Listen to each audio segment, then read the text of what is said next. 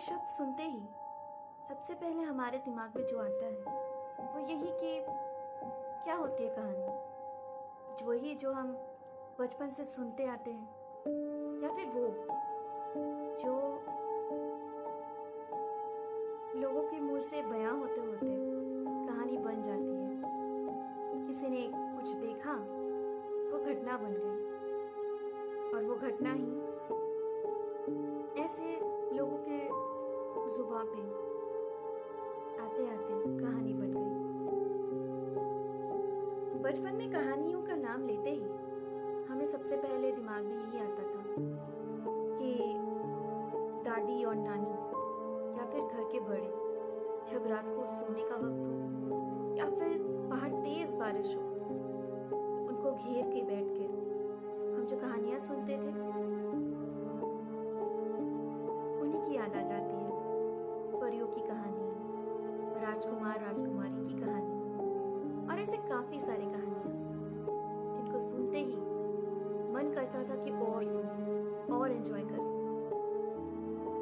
लेकिन मैं थोड़ी अलग थी। मेरी नानी, मेरी दादी, दोनों ने जो जो कहानी सुनाई, उनमें से सबसे ज़्यादा मेरी नानी मेरी फेवरेट थी, क्योंकि उनके पास बहुत टाइप के स्टोरीज सुनने को मिले। और उनमें से बहुत ज़्यादा मुझे जो पसंद था, वो था हॉरर स्टोरीज जी नहीं, आज मैं जो हॉरर स्टोरी आपको सुनाने वाली हूँ तो मुझे अपनी नानी से सुनी और ना ही मैंने किसी और से सुनी मतलब अपने घर वालों से। ये कहानी वो कहानी है जिन्हें बयां करना उस इंसान के लिए भी एक तकलीफ़ बन जाती है, जिन्होंने खुद उसे महसूस किया हो। सच तो ये है कि कुछ कहानियाँ ऐसी होती हैं जिनका कोई साइंटिफिक रीजन नहीं होता। हो सकता है आज के ज़माने में भरोसा करना थोड़ा मुश्किल हो।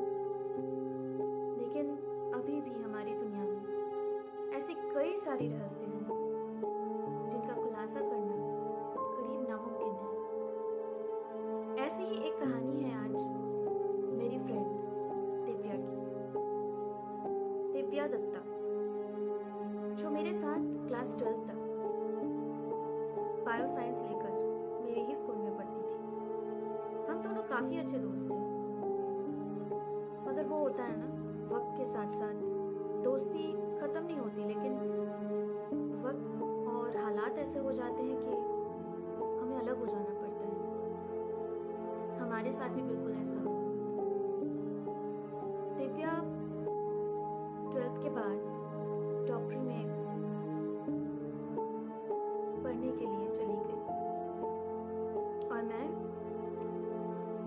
साइंस छोड़कर सीधी आ गई आर्ट्स में। इंग्लिश लिटरेचर लेकर पढ़ाई की। और आखिर में अब मैं एक टीचर हूँ। जबकि बात मैं कर रही हूँ। वो कुछ साल पहले की है। मैंने दोस्तों से सुना था कि दिव्या को डॉक्टरी पास होने के बाद किसी गाँव में जाना पड़ा इंटर्नशिप के लिए। बस यही तक सुना था।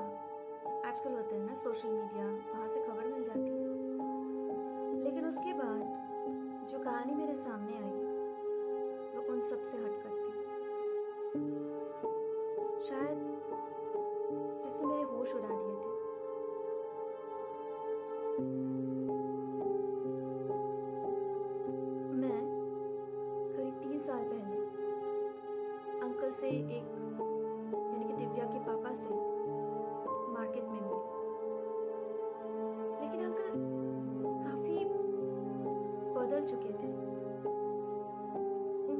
से नहीं ऐसा लग रहा था जैसे कि उनके दिल में कुछ है जो मुझे कह नहीं पाए।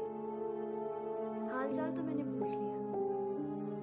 लेकिन मैंने दिव्या के बारे में पूछते ही वो कुछ अजीब सा बिहेव करने लगे। मानो कि उन्हें कहना ही नहीं कि दिव्या कैसी है। बहुत ज़्यादा बोलने पर उन्होंने कहा कि बस दिव्या दो हफ़्ते पहले से घर वापस आई है।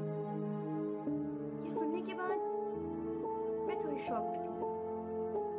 मैंने कहा, ये क्या बात है? क्या वो वहाँ की डॉक्टर है? उन्होंने कहा, नहीं वो वहाँ की डॉक्टर नहीं है। बल्कि वहाँ वो अपनी ट्रीटमेंट के लिए गई थी। दो साल पहले जब वो इंटर्नशिप के लिए गाँव के लिए निकली थी, अभयपुर के लिए उसके अगले ही सुबह उसे मेंटल असाइलम में भर्ती करना पड़ा। सुनने के बाद मैं थोड़ी चौंकी और मैंने कहा कि मैं आज शाम आपके घर आती हूँ। दिव्या से मिलना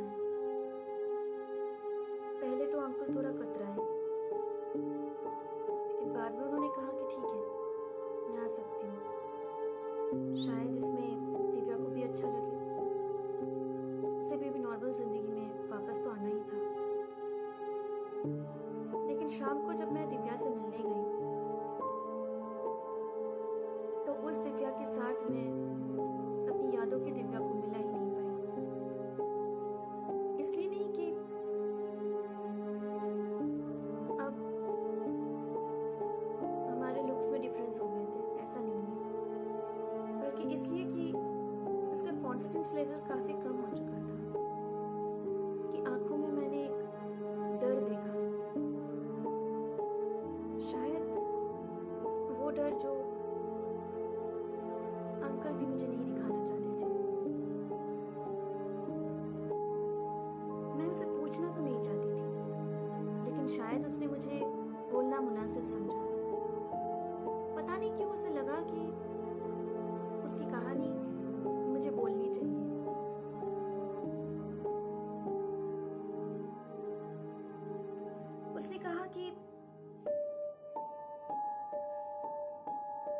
उसकी इंटर्नशिप के लिए उसे जिस दिन जाना था, यहाँ से उस शाम गाँव के लिए वो एक प्राइवेट कार में रवाना हुई थी। लेकिन आधे ही रास्ते पे उसकी वो गाड़ी खराब हो गई। पर ड्राइवर तो अच्छा था और उन्होंने मदद के लिए लिफ्ट मांगी। किस्मत अच्छी थी तो एक बस दिखी।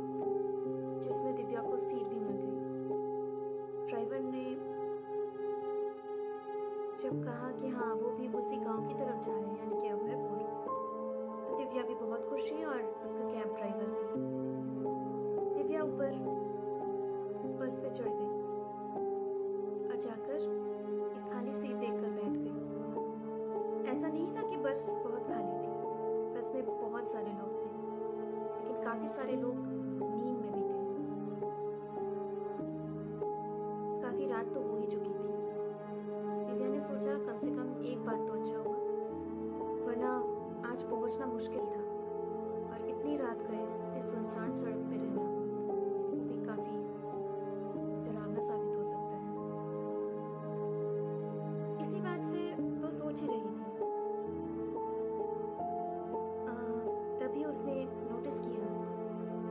उसके पास जो आदमी बैठे हुए थे, वो मुस्कुराकर उसे देख रहे हैं ने बिना सोचे समझे बस अचानक से पूछ लिया, क्या बात है? आप मुझे देखकर मुस्कुरा क्यों रहे हो? तो उस आदमी ने पलट कर कहा,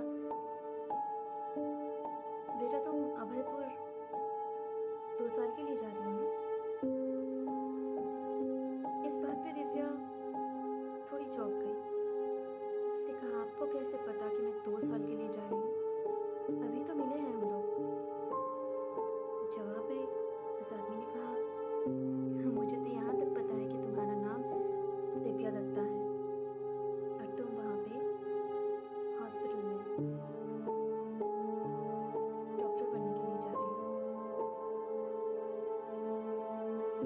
एक तरफा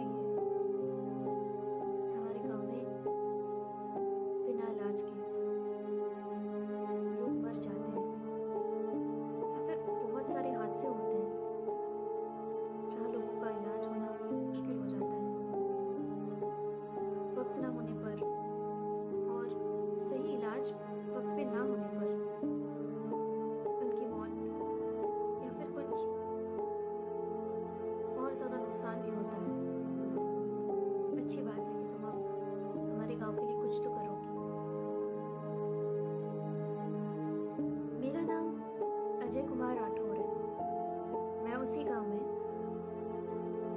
रहता हूँ। और इसीलिए मुझे खबर तो पहले से ही पता चल जाती है कि कौन कब आने वाला है और किस लिए आने वाला है। इसलिए तुम्हें डरने की ज़रूरत नहीं। दिव्या की जान में जान आई। वो अब सब कुछ समझ पाई कि कैसे इनको उनके बारे में सब कुछ पता है। दिव्या ने कहा, आपसे मिलकर बहुत अच्छा लगा। और ये भी देखकर अच्छा लग रहा है कि मैं जिस गाँव पे जा रही हूँ, वहाँ के लोग इतने अच्छे दिल के हैं। सिर्फ़ अपने लिए नहीं, पूरे गाँव वालों के लिए सोचते हैं। और शायद वहाँ के लोग ऐसे ही हो तो मुझे और आसानी होगी।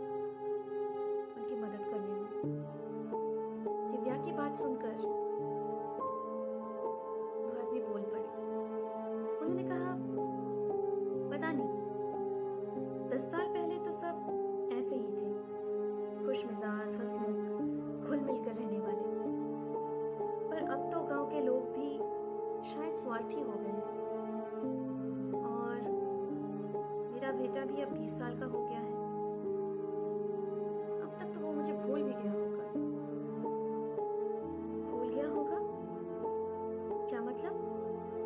दस साल बाद आज अपने गाँव वापस जा रहे हैं। दस साल बाद अपने बेटे से मिलने वाले हैं। लेकिन आपने तो कहा कि आप वहीं के रहने वाले हो।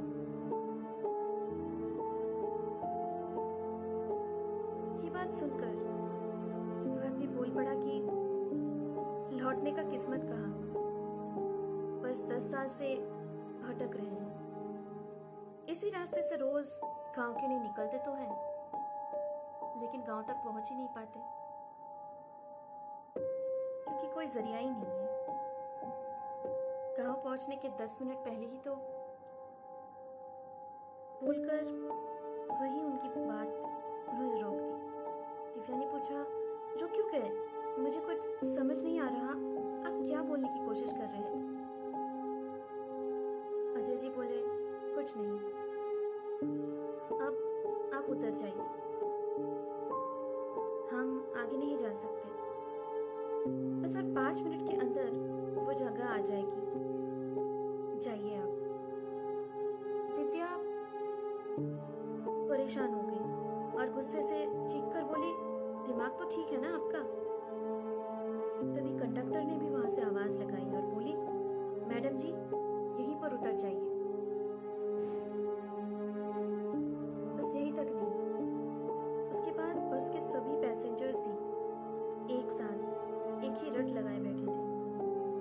और सब चीखने लगे। दिव्या के दिमाग सुन पड़ गया। कुछ करने या कहने से पहले ही ज़बरदस्ती उसे सामान के साथ उतार दिया गया। दिव्या गुस्से में पैदल चलने लगी। बस वालों के हिसाब से और पंद्रह मिनट के बाद गाँव आने वाला था।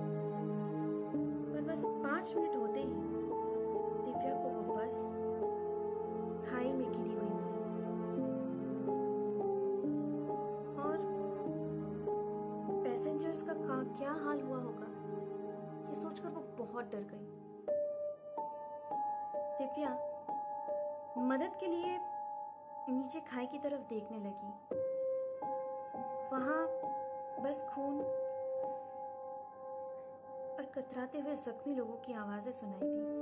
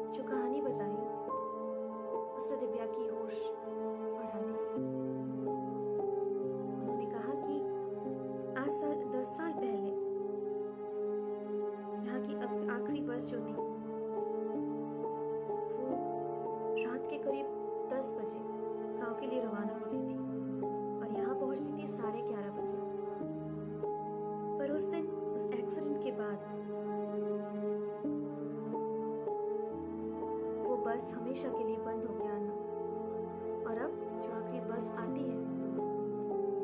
आठ बजे रवाना होती है। और यहाँ पहुँचती है। ठीक उसके डेढ़ घंटे बाद। तो आज इस बस पे दिव्या चढ़ी थी।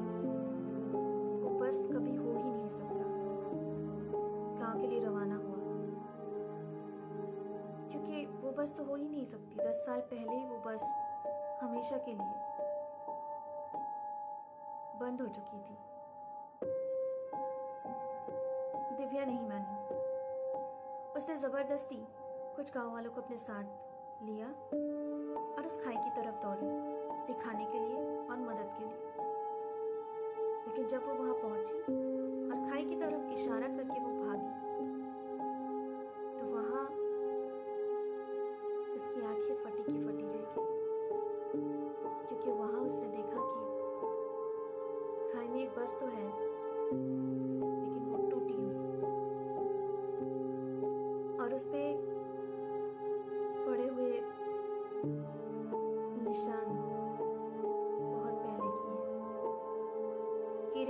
के साथ साथ वहाँ से कुछ पौधे भी उगाए देखकर समझ में आ रहा है कि ये बस अभी नहीं। बहुत साल पहले इस खाई पे गिरी हुई है। और तब से ऐसे ही पड़ी हुई है।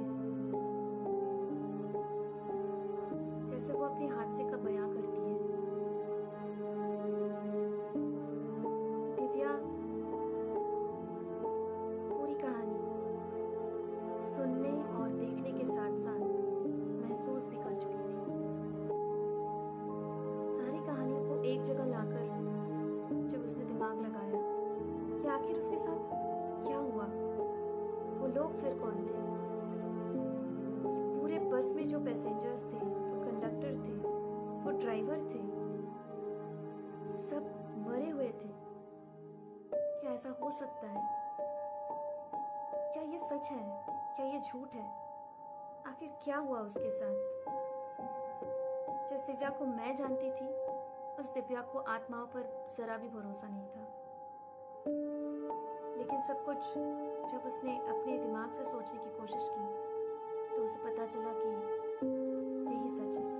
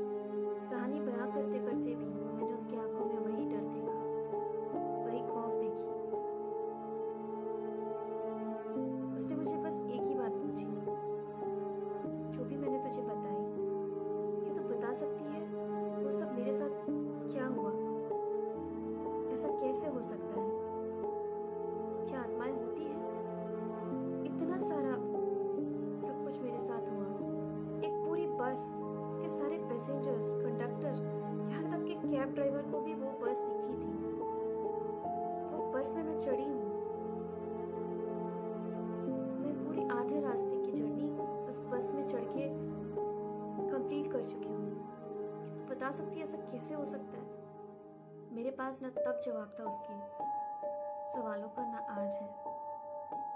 कुछ कहानियाँ हमेशा कहानियाँ नहीं रहती। सवाल बनकर रह जाती हैं।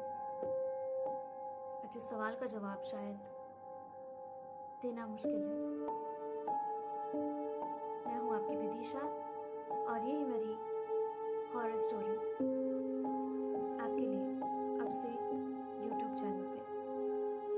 मुझे और सुनने के लिए और नई नई कहानियाँ जानने के लिए सब्सक्राइब करें। और ये कहानी पसंद आए तो ज़रूर लाइक करें। और कुछ सुझाव हो या फिर आपके पास भी कुछ कहानियाँ हो जो आप मेरे ज़रिए लोगों तक पहुँचाना चाहते हैं तो ज़रूर कमेंट बॉक्स में कमेंट कीजिए। थैंक यू सो मच ज़रूर बताइएगा कि आपको मेरे कहानी बोलने का अंदाज़ कैसे लगा।